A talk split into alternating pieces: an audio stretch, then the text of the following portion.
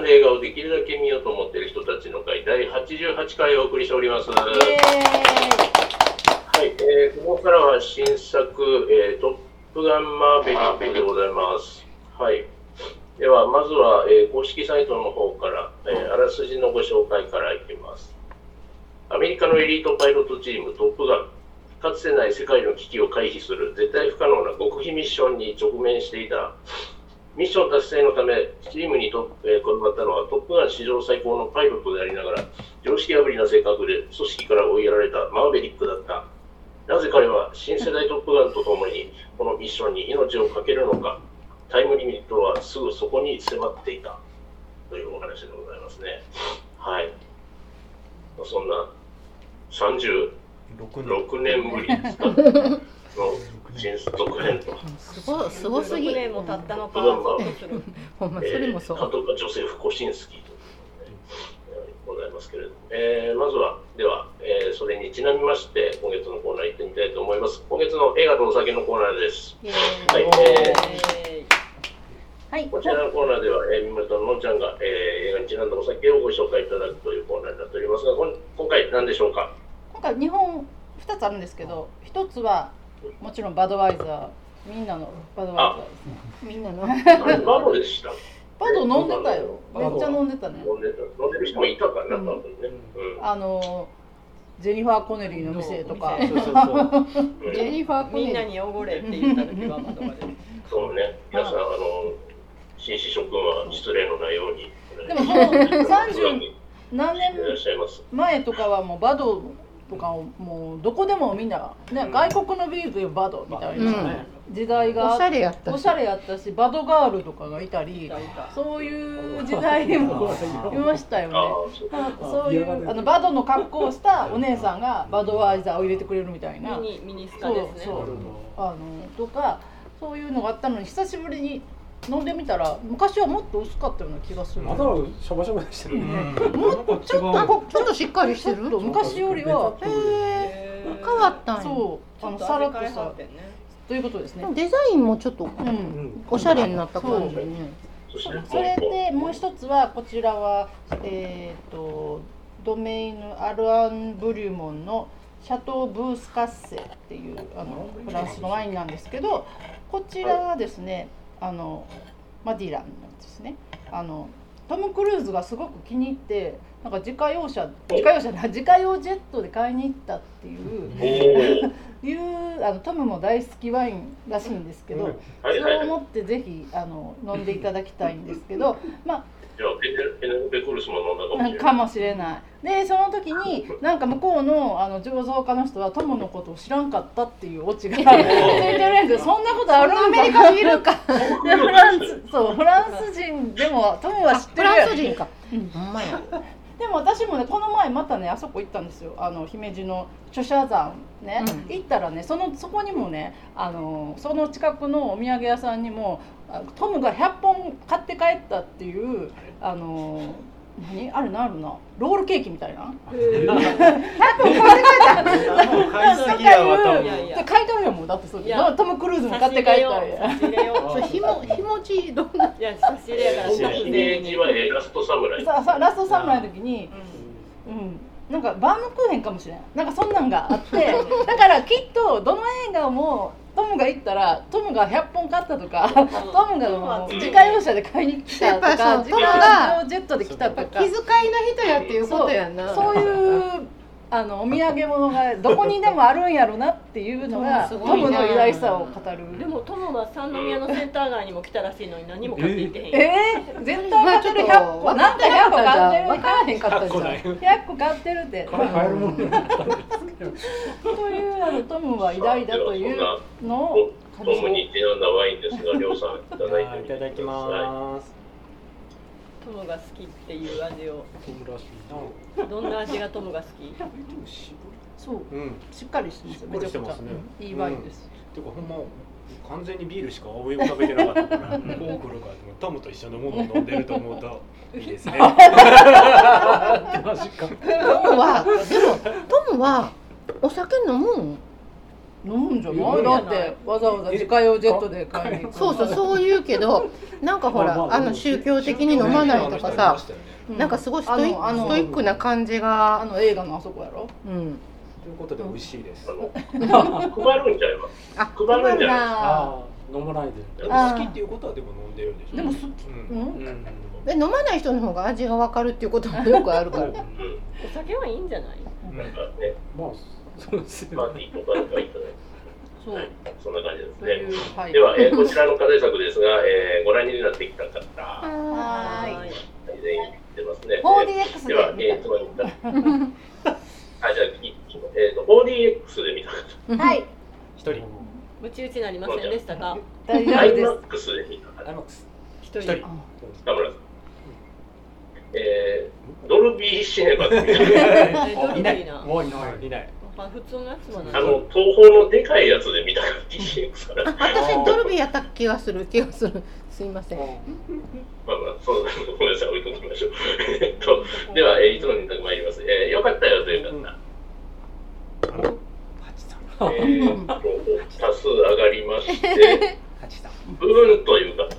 まあとりあえず私 なので、ちょっと後でお話をお伺いをさせていただきたいと思いますけれども、えー、まずどうしようかな。まずは、えー、では、あの、IMAX で見た田村さん。あ僕からですか、うん。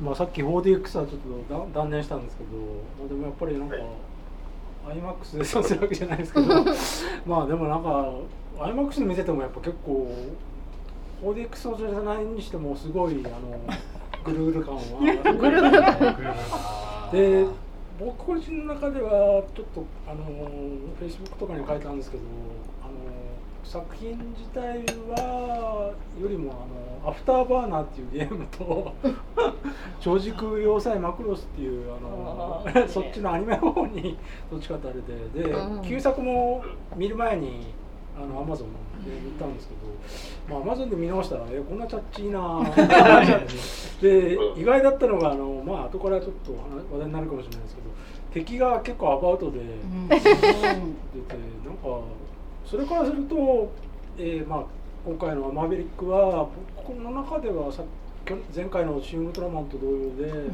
まあ、ストーリー的にはなんかゲーム的でロロールプレイングっぽいでなんかあの練習ステージがあってプラクティスステージがあって 本番ステージがあってなんかそういう感じではなんか前作あ旧作よりも今作の方が話としてはちゃんとまとまっててまあそれはそういう意味では、うん、作品としては前作より今作の方が話あの脚本とか筋立てとしてはなんかちゃんとしてるのかなと思いました。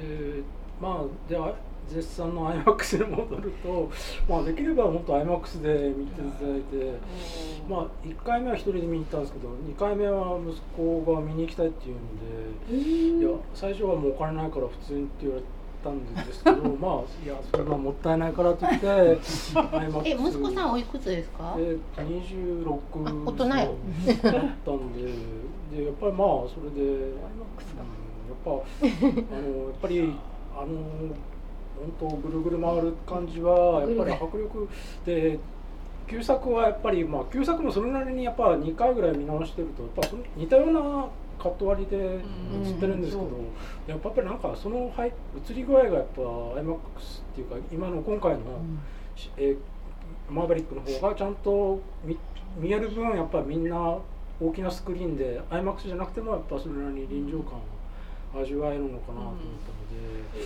まあ、そこら辺のジェットコースター感はなんか楽しめるっていうのは、まあ、ストーリーは、まあ、息子もはっきり言って息子の立場からすると全然復習なしでいったみたいなんですけど、まあ、それなりに楽しめたみたいなだからまあそういった意味ではなんか普通やっぱシリーズものここ最近はやっぱね前作見てないととかやっぱりあるんですけどやっぱこれもなくても見楽しめるっていう部分ではなんか優れてるあ優れてるっていうかいい作品じゃないかなと思いました。まあちょっと敵はどこなんだっていうのをちょっと後から皆さんに聞いてみたいんで僕の某国。報告ならず者国。ならず者ならずの僕ああの前前作もそうなんですけど敵がどこかっていうのは割と大変デリケートな話なので、前作はミグやったからソ連じゃない、うんうんそう。ねでもまあソ連っていう言葉は出してない。出してない。いやでもミグって言った時点でもうソ連。まあね。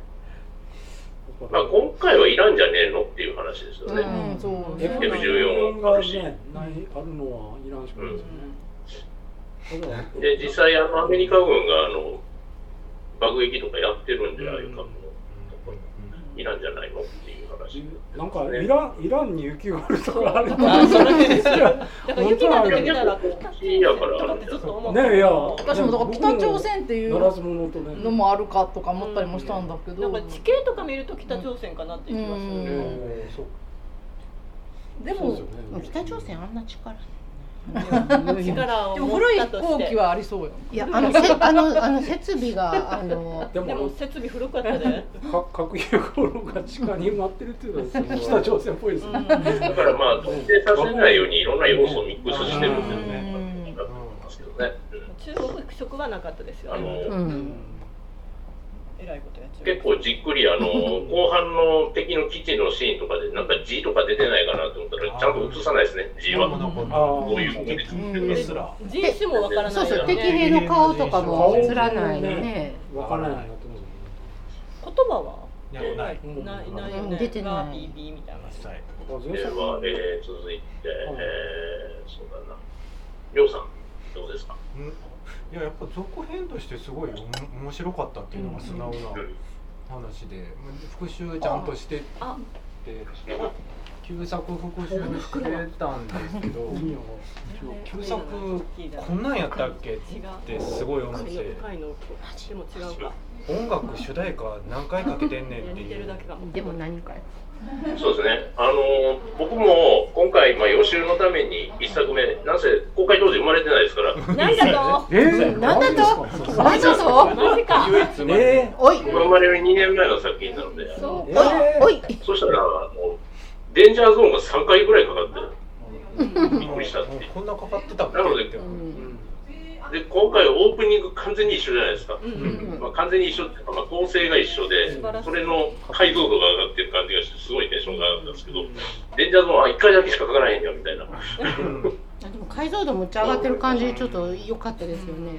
でも今年だから今年の初めかの、えっと、ゴーストバスターズの続編があって、あれはすごい良かったです続編として、まあ個人的には、えっとアフターライフ。うんうんあっちの方が正直続編としてはうんうん大好きですけど、あ私でもこもそうねの、うんなんか期待もあるし、変な続編ってやっぱやられるとすごい嫌なんですけど。変な続編。うん、いやでもそれをうまいことこの「ゴーストバスターズ」とこの「トップガン」っていうのはちゃんと今の時代になっているし、しかもやっぱ映像もすごけりゃやっぱトムすげえなってやっぱ思うのでパンフ読んだらやっぱりすごいんですよね。この映画を作るための用意っていうのは。まあもうほんま狂気の沙汰ぐらいのことをやってるんで。うん。もうもう全然批判するところはないしジェニファー・コネリーがやっぱかっこいい。俺は大好きですけどね。そうだなラビリンスな怖いよほんでそんなに金持ちなんあそうかラビリンスですよ。そうラビリンスのほんまや。ね人がこんなんだなんでバー買った上にコルセ乗ってあんな船まで持ってんの。お父さんね船もすげえし結婚相手が離婚した相手がすごいから。ああの娘もなかなかいいしほんま。でもお父さん偉い人やからそれぐらいの、お父さん偉いの？あお父さんって軍隊の司令官。司令官司令官あアメリカでね軍隊でなんか功績のある司令官とかは退役した後もむちゃくちゃ優遇されてるんじゃないやろうかなっていう感じはしますよね。まあ続編としてのあの期待値上がってるところでこう来られてうん。もうこれはもうええいいって言わざるを得ない感じやなと思いました。はい。はい、ありがとうございます。では、えー、とここでお一人、えー、新たにご参加ですので、まず自己紹介の方簡単にお願いします。えーどうもリックです。えー、と最近は映画が見れてないというか、今年1月1月から数えたら8本しか見てなかったっていうことにそれが気づいて、もうなんかもうなんなんだかなという。え6 本のうち6本は課題映画ですよね。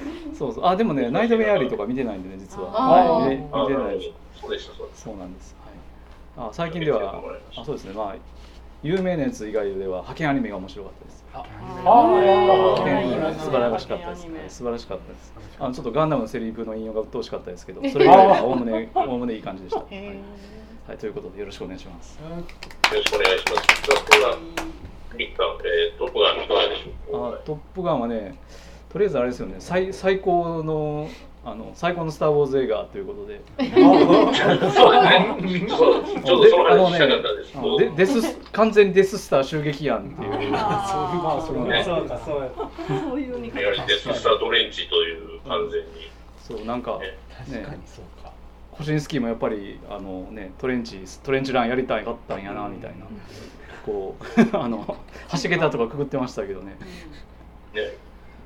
だ大体なんか難易度が超高いっていうか完全にこうまず穴開けてその穴通してあのこうダストシュートみたいなやつがシューって出てそこにた爆弾をしてドカンっていうあのワイヤーフレームを完全にデススターの「スター・ウォーズ」のあれですやんっていう。気がついてなかったわ。あれですやんっていう。ほん。まやな。放送さで ね、あの、フルフェイスヘルメットの敵あが追あそうそういかけてきますから、そうそうそう。タイファイターとタイファイターっていうか最高やな。いやだから「スター・ウォーズ」編集して多分「トップガンマーヴェリック」とか絶対 YouTube そのうち上がりますよ。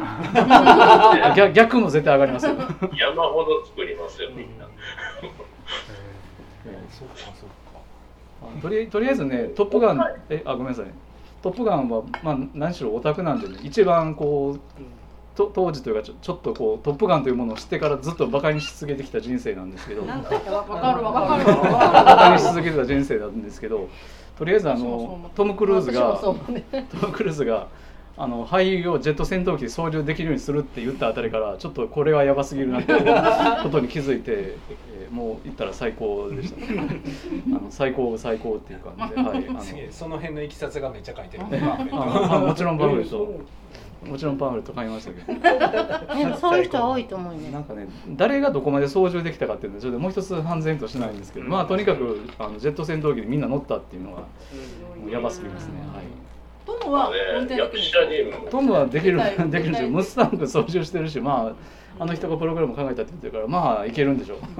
60万円最年長やけど。一遍一そんなのがちょっとしたやつねなので、今回結構要はあの G がかかるっていうシーンは演技じゃなくて本当にかかっているっていう。ブルブルブルブルみたいな。8時ぐらいかかってたらしい 4DX でもまあまあかかってる。ブルブルブル車乗り物僕は多分それ以上に感じるように えでも普通。失神するお客さんはいらっしゃいません。で しそれはねでもなんか前の方におじいさんおばあさんがいてなんか途中からなんか出ていかはったからやっぱり一緒やったんだなと思って。体によく普通の生活でそんななんか G かかるみたいなことってジェジェットコースター？ぐらい。なんあかあそうだね。フリーフォールとかえうんうんフリーフォールは違う。ああババイキングとか。あああいうぐらいしかね。ね運転しててもだって普通に80キロ守って高速運転してたら G とかかか新幹線とかでウィーンとかになってもあれやし。何もうそれはやっぱり。あ。あそうですもうさもなくばしあのトップガンを見ながら 4DX を見てるのが最高。でもでもかかってないかかってる気がする。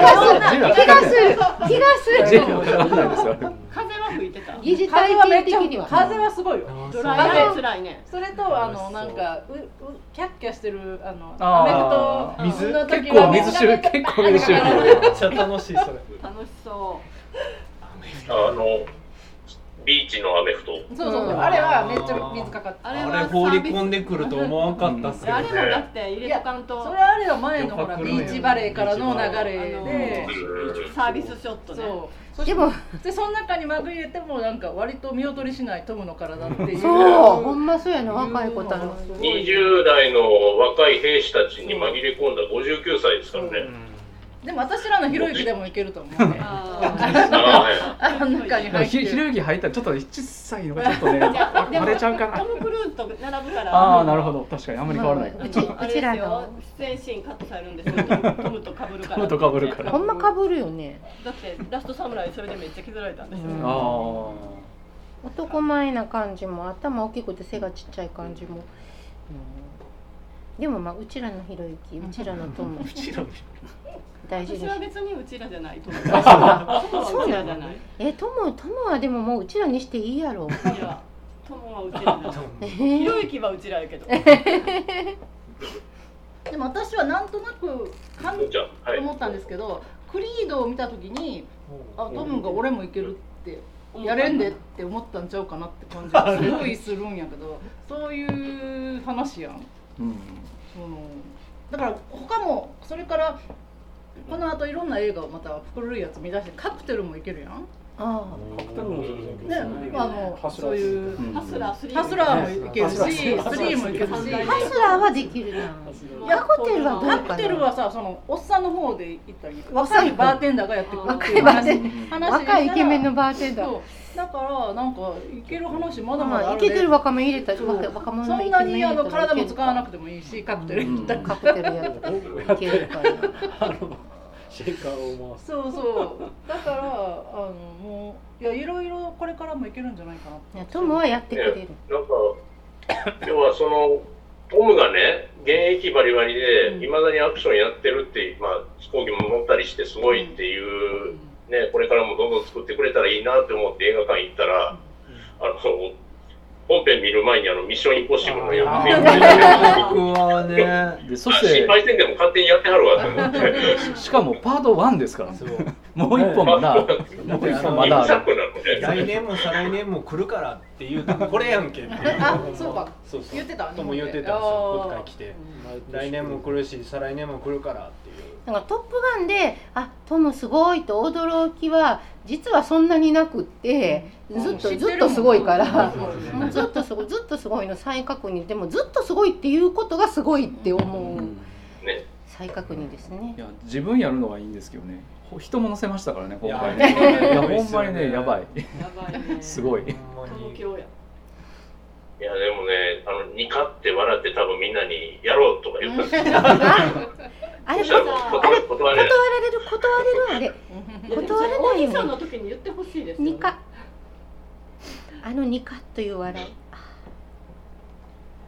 いや、でも、えー、そうですね、ここらで、えー、そうですね、えー、あ、じゃあ、ミリアンさん行きましょうか。いかがでしょあのだから昔のを見てない人30何歳以下の人が見てもあの普通以上に楽しめる映画やったと思うしでもなんか昔のを見て昔をしててししかもそのバブルの頃に見たようなあのおじさんおばさんたちはこれはもうもう仕方がないっていうか何がどうでも仕方がないんやけどすごくってでもそれは置いといてちょっとジェニファー・コネリーの話を誰かしてほしいなと思って。ジェニファー・コネリ私も最初ーこの人なんでジェニファー・コネリーなんか出てたかなって。いや私そう。最初は分かんなくて、うんあのヒロインが出てきた時点で、この狐顔の人は誰と思って、であの後でジェニファー・コネリーで途中でなんかでも表情がねそう顔とか化粧が違うけど表情でなんかこの表情は見たことがある見たことが見たことがある、あジェニファー・コネリーやんと思ってジェニファー・コネリーがを映画で見るのがものすごく久しぶりっていうかいつ以来？いつ以来？結構出てるよあの人。え私全然見てないなんか私は見たことあるようなここここ10年ぐらい結構ねあなんかあのあのぐらいの感じの役でよく出てるんですよ。あそうそう有田有田有田出てた有田出てたああ敵役の映画館でそうそうそう。そう博士。風みたいな人で。う。ノア出てます。あノア出てた。出てた。ノアであ見見た見た。見た。そう。そう見てるわそれ。オンリーザブレイクで見たんかな。ぜジェニファー・コネリーとずーっと最初から最後まで。ああビーそれは大物やから。それでも。地球が静止する日に出てるあ出てた。ねえ 出てたそんなの出てたんやそそれらを見てないから、いや僕の中でもワンサーポンなタイムいやいや遡りすぎですよ私もそれぐらいさかだからその少女の少女のスパイダーマンホームカミングに出てるけど。声だけ。そうやった？あ声だけか。うん。声です。いやなんかだから少女の時のイメージしスパイかないからダーマンの AI ですね、サポート AI。ああそうなんや。ポテアイカレの声いやおと少女の時のイメージがあるんで大人になったなっていうか、なんていうかこう工藤静香ってお化粧したら今こんな感じとか思ったり。やめていや絶対まだジェニファー・コネルの方が綺麗ですよ。あなんかねあんあんまりよくわからなかった。ニューヨーク冬物語とかみたいな。ああとなんかやっぱその映画の中のそのそまあねそのいろいろ細かい野暮なことは言ったらあれなんですけどやっぱ女女子の扱いがやっぱりあんまり昔とあんまり変わってないなっていうか、まああの男はかっこよく現れてかっこよく去っていくみたいな、いやジェニファー・コネリーの最後の現れ方相当かっこよかったです、そのかっこポルシェやしなその中でもフェニックスっていううん若手もいたじゃないですか。あ女のあれね。ああ女の子。うんかっこよかった。うん。子かっこいい子。うんあの酒場でまあみんなの顔見せのところの感じも結構スムーズに面白いなと思ったんですけど。あの酒場でなんかそのあかんことをそのスマホ見たら全員におごるって全員って何人ぐらいっていくらぐらい？あんなとこ行きたくないわ。もうそうな泣くよね。あれいくら払ったんやろいくらって計算しだしたもん。でもさ結局なんか払えなくて追い出されて終わりやったやん。でも後から払いに行ったやん。あ払いに行ってたのにいろんな1000ドルぐらい払ってましたっけ、確か。うん。多分そうなんですよね10万円ぐらいうん10万円ぐらい。一回一回5万ぐらいかかってんじゃん。2回鳴らされたうん。なんか西海岸みんなそんなに金持ってんのに。和田さんが現地で。ハワイとかみたいにそんなにそんなにしない。金金持ちのなんか分からへんけど。そういうでとこもあのあの軍人はなんとかそのなんていうの？あの安定した仕事辞めなければうん。安定した仕事なんであの借金しやすいんやろうなと思ったりしました。万年平社員みたいな人やけど。えでもトムはその自分が現場から外れたくなくて ずっと現場にいてで自分で出世を拒否して現場にいるから、でもそれはそれでどんどん伝説にはなってるし、で現場にずっといたらお給料が上がらないかっていうとそんなことなくてそこそこ上がってると勲章いっぱいもらってるし、思うし。危険手当がやばいね。そう。であの戦争でも過去いくそのいくつもの戦争で功績を上げてるんで多分なんか年金とかすごいことになってると思うし全然そのそこであそこで泣いても近寄らんとこうと思うことはないぐらいは言ってるんやろうなとそういうことを思いながら見ました。まあでもあのあのエピソード絡めてあれですよね。なんか共感出てきたらあのゆゆうべあの酒場でやったみたいな。あそこでそそこで再現するんやっていう。またかまた。ちょっとうるさかったね。その再現度。しかもあのね、なんか、それでむっつりしてるとかじゃなくて、ニコとかやられたらたまんないですよね。もうトムのニコニコはもうずるみんな爪楊時間でねサングラスして。なんかもうでもあんななんか格納庫みたいなところで授業するっていうのはないらしいよね。ああそう。ああれはあれは演出上でよ。ちゃんと教室あるっていう。なんか やっぱそうなんや一作目でも普通に教室ありましたからね。あのなぜか。オタキングの YouTube でなんかこうねやってるやつの切り抜き動画撮りましたけどね。あのあのパイロットはみんな大学でのあの学士やねんから、あんなアホなことせえへんとか。あんなあんな何もないところで椅子並べて講義とかプロジェクターも何もないのにそんなことしないってなんかめちゃくちゃ言われたらしいねんけど。なんか。それもあるし、あのね、そのトップガンに来る人たちは、あの。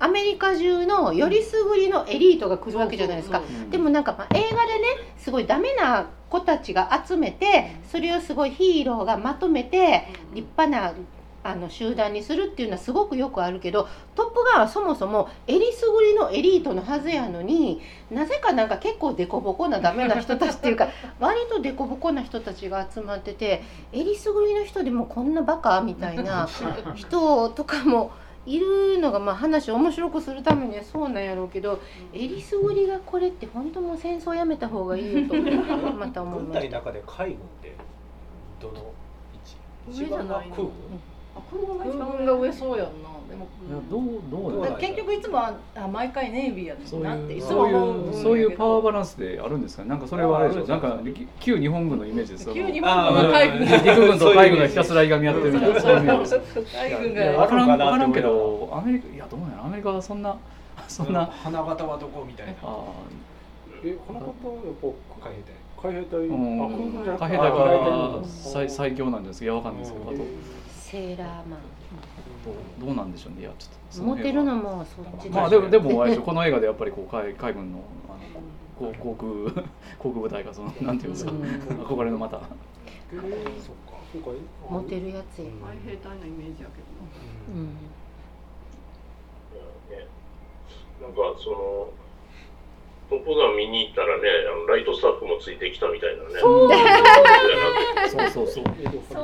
最ハリス。最初。でそうエド・ハリスン出てくるっていう。エドハリスライトスタッフ。ね、だからあれも前作もねちょっと頭部が薄い上司に怒られてた。ちゃんとエド・ハリスを持ってくるのは偉いなみたいな。エドハリス一体何歳まで働いてるよ設定なんやろっていうぐらいええ年ですよねハリスのシワがねなんかすげえ怖かったですよ。いやだって影の暗いところにこうあの海すごい怒ってる海軍に定年退職はないのかぐらいの。いろいろどうとでもなるんじゃないの？本人が辞めたくなければ。でも自衛隊の人ってめちゃめちゃ早いのねそうなの？50ね。歳うんそうあそうそうなの？めちゃめちゃ早いのやっぱり戦える間じゃないどんなに？でも偉くなったら別のし、うん、あると思うけど甘くないとかあると思うんやけどでも一応なんか一応あのそういう任期はそう任期はへへえ。えいいな。でそこで年金もらえるんや。そうじゃない？また違う年いい金ながある。あるん入らない。かなあるんかな。自衛隊に入る。どうなんやべきやったら何歳いや入られへん入られん。虚弱虚弱やから。でも私今回オープニングが最高やったなオープニングは本当オープニングは私も全然知らなくて同じやん ワンとこれワン始まんのみたいな。まさかまさか。もうどんだけオマージュオマージュ。も説明もちゃんと出る。そう説明も出るしあのもうもう最初のさ5分ぐらいがもう同じみたいなこんななんかこういうやつ手振るやつとスター・ウォーズが続編作ってもやっぱり最初にこうザーッとこうこう文字が流れてこうあるかあるかとかどうもさすがや出し惜しみしないと思って黄色っぽい黄色っぽいというかオレンジっぽいあのこの逆ゆらゆらゆらっとした。ででもそのそれがわかわかる人はそのそのな最初いきなり興奮するけど何もニヤしてしまう何もわからない人はまああれはあれで普通に見るんやろうなとは。いやでも初回あの前のやつ見た時もあの最初のシーンはすごいかっこいい。うん。かっこいいと思った。そうなんようん印象がすごく残ってるから今回もヒャーって音楽も一緒やん。だから、うん。ほぼ一緒。い やもうあ本当に三割りましたよ。三倍ぐらいの感じでうわと思っこれたよね。を見たらもうあこれは絶対いい映画やわと思って。日違いないみたいな。てかまあ何でも許すみたいな感じ。神。は OK そでもぼ僕あいいですか？僕でもあの最初にそのエド・ハリスのところで出たダークスターっていう飛行機が、うん。いやあのレディー・ガガのプロモーションビデオを最初に見てたんで、あー。いや僕ああれ見た時にプロモーションビデオ見た時あいない方が良かったと思ったんですけどでも、うん。あれって全然大したあれじゃない。でも PV 見た時にはもしかしたらあれはストーリー的にはあれでトム・クルーズが実は助けに行って終わるのかなと思ったら全然違った。んで全然関係なかった。エドハリスをびっくりさせるためだけど。あああれで終わったっていうだけ。ダークスターはもう少し出てもよかったけど、ね。まあ、あれも架空のあれみたいですけど、うん。またね最新鋭機はまた別の名前みたいで、うん。だからいや本当はそれが出てきても僕的には それを期待したんですけどそこはちょっとダークスターって言われたんですけどジョン・カーペンターのデビュー作。ああそうですいやでも関係あるなさそうやけどなさそうやけどなんかコシンスキーはオタクっぽいからそういうことを入れ,、ね入れ込みような。韻を踏んであのどるなんかねトムトム・クルーズは全然そんなことは気にしてなさそうやけどコシンスキーはなんか考えてちょっと入れたんかなとか思いま思ったり思わなかっしましたでもなんかダークスターもあれが今の本当の三振円形はもう窓がないみたいだけど、あれねダークスターああれ絶対だからそうライライライトトスターっぽくしたいからあれ窓って絶対つけて。ほのかに一応やっぱなんかフ,、レームがはいはい窓のフレームが赤くなってきてたのも見えてたんで、もうそこら辺はちゃんと作ってるなと思ったんですけどでも実際のものは最新駅にはもう窓がなくて、ああもう完全になくてもレーダーっていうか、あね。ーじゃないともうマッハ10は大概あーそうですね。ああなるほど。でも顔見なあかんもんね。ね。のね、映画ですから、それはしょうがないのかなと思いました。であのえー、ではオーラで、は橋さんどうでした？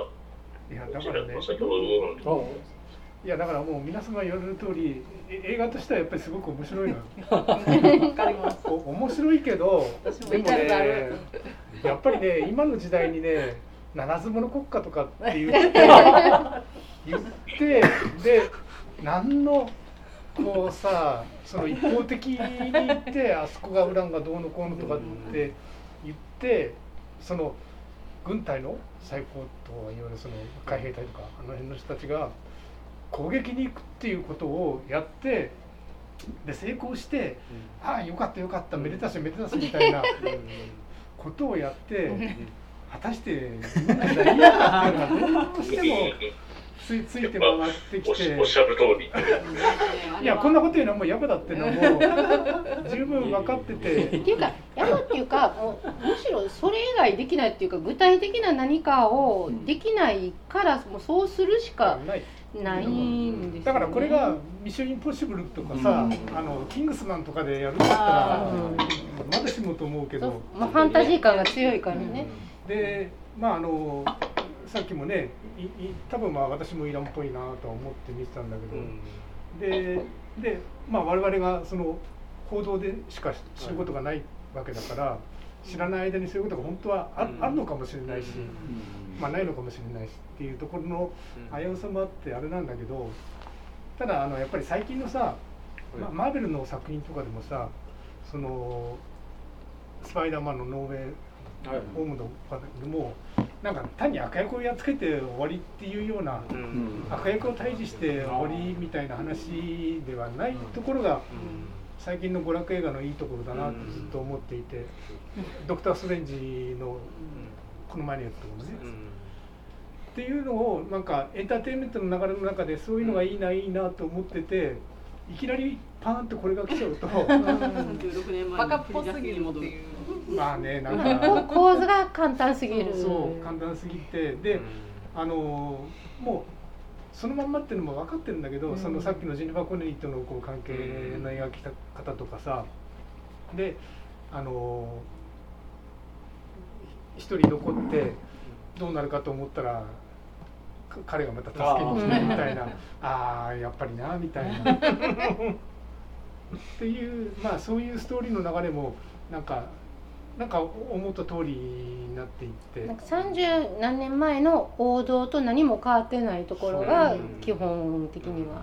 だからなんかそういうあアメリカのああいうなんかね軍隊最高みたいなうん形の霊産っていうのはなんか私には馴染めないな。だからそれそれは本当によくわかる。まあ、サイさんも同じようなことあのリアさんも同じようなことブツブツ書いいてましたけどね。だからそこが引っかかってなんか皆さんほどなんか満足はできなかったかな。だからそのアベンジャーズとかやっぱそういうファンタジーじゃなくて実際にあるアメリカのあの米軍の話なのでそのその完全にファンタジーと思わなかったら本当に引っかかるところはいっぱいあるんやけどまあそう苦肉の策で作ってるんやろうなと思ってまあの乗ってあ乗ってあげるっていうか。まあ ああれですけどね。まあこういうちゃなんですけどね、まあ、所詮トップガンですからね。そう。いや。いやなんかね、まあマーベルとかねいろいろよく考えて、まあ、うまくいったりうまくいってなかったりしてますけど、まあでも結構みんなそういうのねあのアメコミ映画でさえそういうことを考えながら見るのみんな疲れたんじゃないですか。逆に。いや途中ちょっと焦りましたよね。またノータイムトゥーダイみたいなこといやもうそこからもう全然違う映画始まってよかったなみたいな。いやもうほんまに敵もなんかね なんとかっぽいけどどこか全然分からへんし なんか寒いし砂漠でもないし 北朝鮮でもないしアジアでもどうやらなさそうやし。でそしてたただ敵っていうだけの あのフルフェイスの人ができてそいつらにつけて終わりっていう。何人かも分からへんっていうねそう。顔見えへんっていうか、敵その敵にも一部の何かがあるみたいなところを全く見せないっていうのが敵の人格はさっぱり分かそうらないでもそこそまあこ昔はね、昔の「トップガン」も誰と戦ってるかさっぱり分からなかったですけどねそこが。でま私あとなんか息子とあのああグースえグースの。息子とトムがそんなに打ち解けないまま最後打ち解けたみたいになっててそこのその？がそうあのクリードとはやっぱりあのいろいろあったけどこうお互いがこう見見つめ合う時があっていやもう敵親の敵というふうに思ってた子供があ違ったんやみたいなのがあったけど、そこの描き方が私はもう一番この映画のダメなとこだなと私は思ってるんやけど。薄すぎるっていうか。似てるだけ。似てるだけ。言葉はいらないですよ、もう。えーそうなのいや。もうまあでもそもそボロもボロ泣いてましたよ、僕、最後。あの。紅葉のシーンマジか。いやだだって別に。あの、マーベリックの成長なんですよ。あの、なんか、あああ全てトムを中心に。やっと人に助けられるっていうことがやっと分かった。あの、そうか。あの感じがね、もうボロボロ泣きました。ね。まあ、息子も息子でトムを恨んでるだけじゃなくってその実は憧れもあってみたいな。で自分のそのお父さんとのお父さんとまあ親友やったわけやし、そういう意味でのつながりもあって憧れもあってそしてお父さんのことに対する恨みもあってっていうので単純に恨んでるだけではなかったからその愛憎両方あったからややこしかったんやと思うけどパパイロットでだからあれを落としたっていうのがまあそうそう。だからおの父さんのことを恨んでるわけじゃないと思って。お父さんのことは恨んでない。恨んでないよ。てだからトムのことは恨ちょちょ恨トムのことを恨んでるのはパイロットのその学校に行かしてくれ願書を隠したってだからいううんそうそうそう。あのあでもなんかお父さんのことはやっぱどこかにはあったはずやからそれはなさそうやったけどなそれまで可愛がってもらってたみたいなイメージやったからでもメグライアンが今回全然出てなかった。メグライアンが死んでたのがすごいショックそやった。うメグライアンはいつ死んだ？この子さお父さんの遺伝子強すぎ。そうそう出てきた瞬間は息子やなこれ。グリーンマニアのドクター・グリーン先生。グリーン先生。そのすってごいみんなバルキルマーについて語ろうよ。バルキルマー。この場面はもバルキルマーって本当に合わないそう。そう。まあもうでもう摘摘出しちゃってるんで出ない末んで。期のがんの人がねがんで死ぬ役をやらせるって鬼か？とかと思って葬式もやるのか？みたいな。すごかっいや、でも彼が出たかったんですよね。出たかってんけどでも死なんでもええやん映画の中で。えでもトムもバルキルマー出さなあかんって言ってたんちゃう？のううん。んねお互いにうん。そう出てほしかったね。ああ、そう。あいやでもなんか出るにはアイディアがあるってこううん。バルキルマンが自分で言ってたっていうまあまあでで葬式すると こう言ったかどうかまでわからないですけど アイディアがあるって言って言ってたらしいで。本当にやばいんでしょ？あの人今。バルキルマ。ーまあもう本当。あの転移もしてるし、うん。なんか本当にもう。なんか声はあの AI でちょっと、うん。うんああそうなんや。へえ今はもう全然喋れない最近のあの「スター・ウォーズ」のドラマで若いルークの声とかあもー作ってたりするん同じ技術を使ってる、あの僕ね 4DX で見たんでね吹き替えやったからね。あーバルキルマンがどんな声で喋ってるか わかんない。ですもう全然よくはなかそうだよ吹き返すよ。ねあトム・クルーズの森川さんでしょ？あん。なかっあでもそっち見たいんだまあ森川さん 4DX やからもうしょうがないもんね。繰り返しかなかったからさ。ね。うん。あそうそう吹き替え先前作の宮野守る前作の吹き替え見ようとしたんですけどなんかねなんか宮塚本隆がやってたんですよ。すごい辛かった木村昴いやでも僕はあのアイスあそうアイスマンのところが一番でもなんかん。泣けてきたんじゃーないか。なまあね。素晴らしいねんけど素晴らしいんだけど、えその行く前にもうバルキルマーがそんな状態やっていうのを知ってたからあえちょっと待ってバルキルマー死んで葬式出されてるけどみたいなところがあって。でもなんか自分死ぬ前に自分の葬式見れるのちょっと楽しいかなっていう気はちょっとちょっとすんねんけど。バルキルマはもうそこは納得のやと思うよまあもちろんそう多分まあそうそういうタイプの人っていると思う。そう特に役者とかやってたら、そういうタイプの人はいると思うか最後のら映画やと思って出てはると思うしえーそんな俺の組織お前やってくれるめっちゃめっちゃ面白いとか思う人もいると思う。なんかドキュメンタリーねアマゾンプライムかなんかで見れるんですよね、バルキルマンその闘病の。へバル。らしいですね。バルうん。まあ本当にバルキルマはどうしてるんやろうってずっと思ってたらそんなことになっているとは。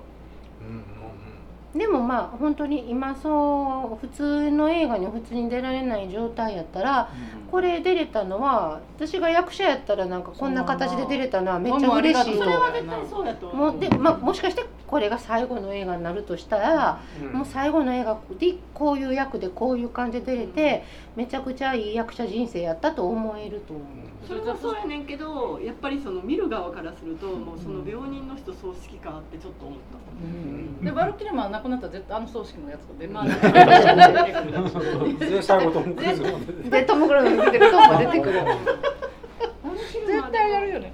まあ、トップガンの最初のやつの時からこの人はもうなんか若い時に見た時はアイスマンかっこいいけど嫌なやつの役うまいことやってるなと思ってたけど今見るとまるであのハイジのロッテンマイヤーさんがすごいいい人やんと思うのと同じでアイスマンアイスマンめっちゃ常識的でそんな感じわかるめっちゃいい人やんとかと思ってなんかその当時めちゃめちゃ仲悪かったんです一よね作目から。ただのいい人ですからね。そう一作目でもねその二十歳前後であれを映画館で見た時アイスマンがいい人っていうイメージはなかった。わかねすごいかっこいいけどこの人かっこいいけど嫌な役をやるすごいかっこいい人やなと思ってたけど大人になってみると本当に最初からほんまにいい人やんとかと思って。それは自分が大人マーベリックがむちゃくちゃなだけで。そう。マーベリックがおかしいアベックのねあれルースターってセッションの子なんですか？あそうや。あそう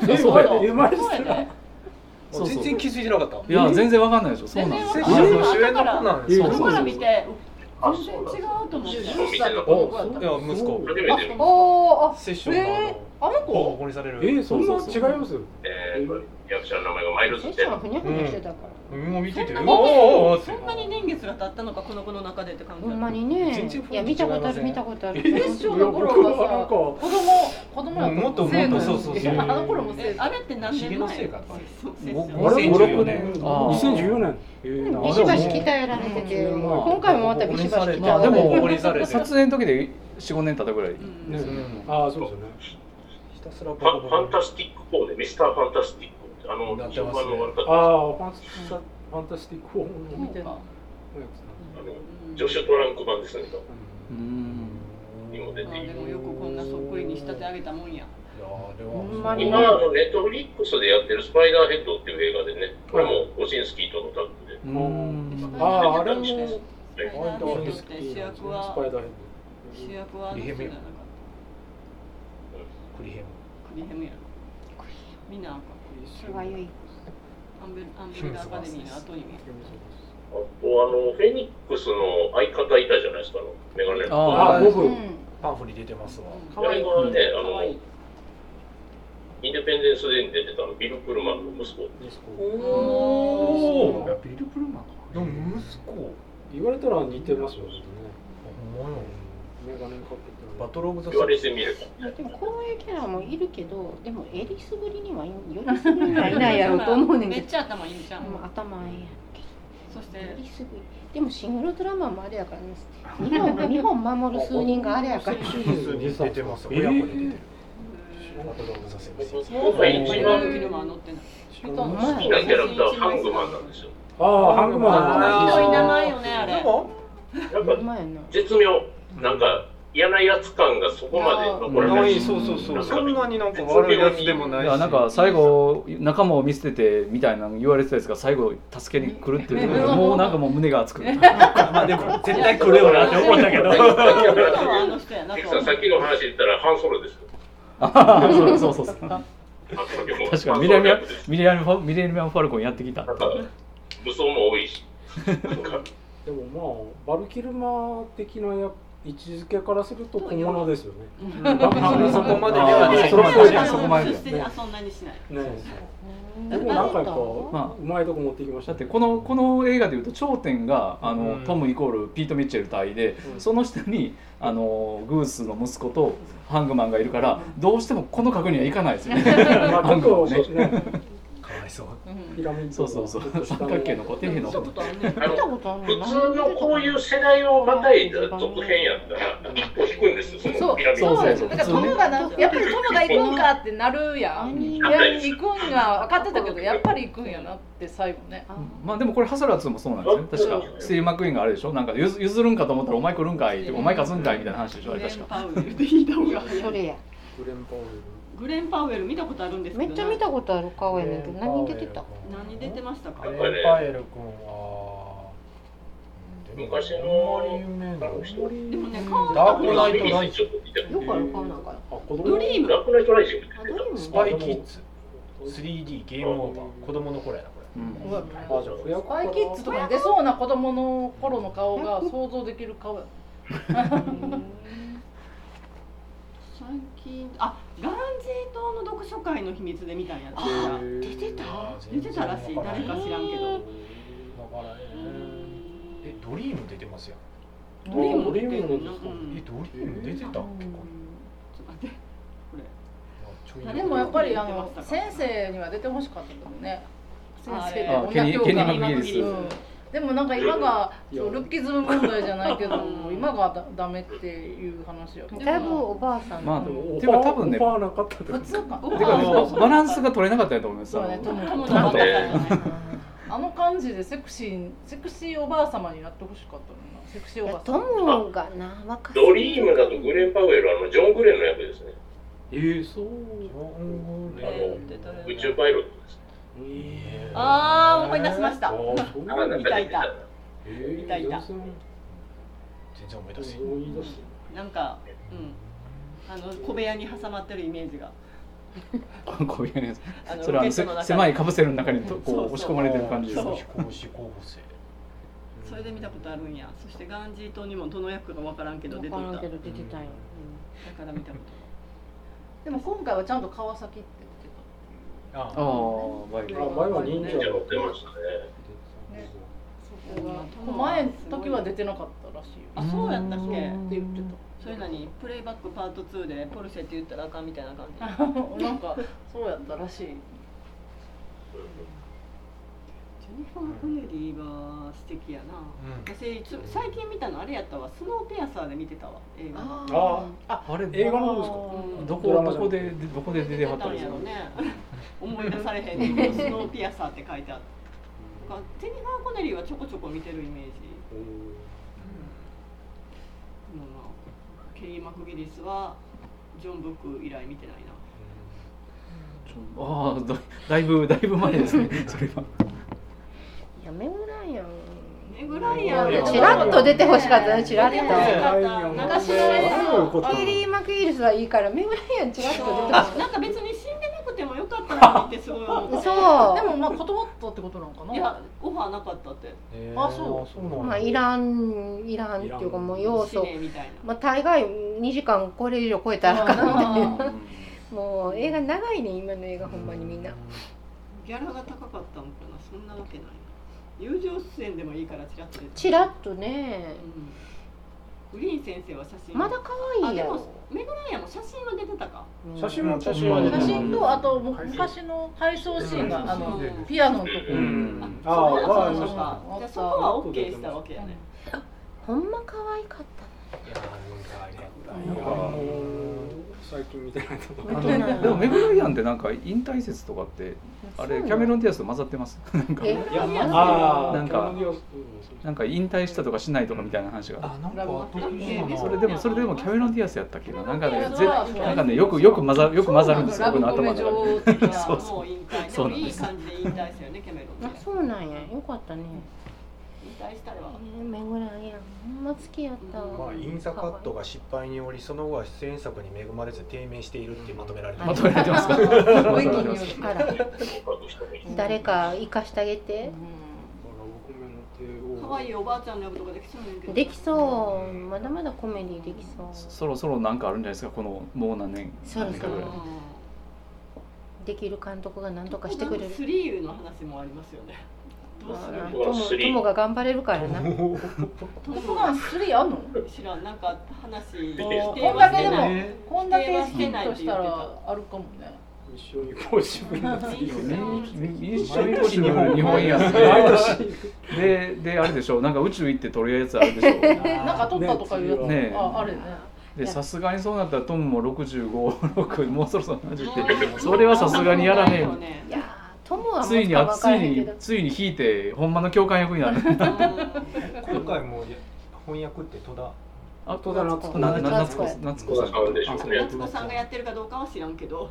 まあそれトモとね。でもあのプレミアムとかで出てこなかったですよね夏子なんかでは出てきたらしいあそうなんや。戸田夏子先生ももうだいぶお年やん社会来てたって言ってた。トムあのトムが出てくる社会あの知り合いの人が言っててんけど戸田夏子さんいたって言って日本のお母さんとか。うん。ね必ずっていうイメージがうん。なん。か記者会見の同時通訳をしてるっていうイメージがなん。かうん。だいぶそれもだいぶ昔かななん。か翻訳だいぶお年やしうん。トムが60やからないやでもまあ楽し 4DX 楽しみましたよね、うん。楽しか。ったですそっか 4DX か 4DX もちょっと見た見たかった。アメなフトで汗が出てくる。風がすごいよねあそうですね。風が。ここのこのこの耳の横ぐらい。うん。ピーって最後に見た 4DX があのあれや。ゴースねまた来年来ますからこの人ね。はい。また再来年も来ますから。とうんミッションりあえず日本に来たい日本に来てなんかバイクで飛び降りてましたよね。うん。何何してんのかなこの人って思ったねこの辺すげえな思いながら見てました。けどなんか昔はジャッキー・チェンってすごいなと思ったけども全はい、然というわけで、えー、本日制作ですけれども、えー、トップガンマーヴェリックでございました。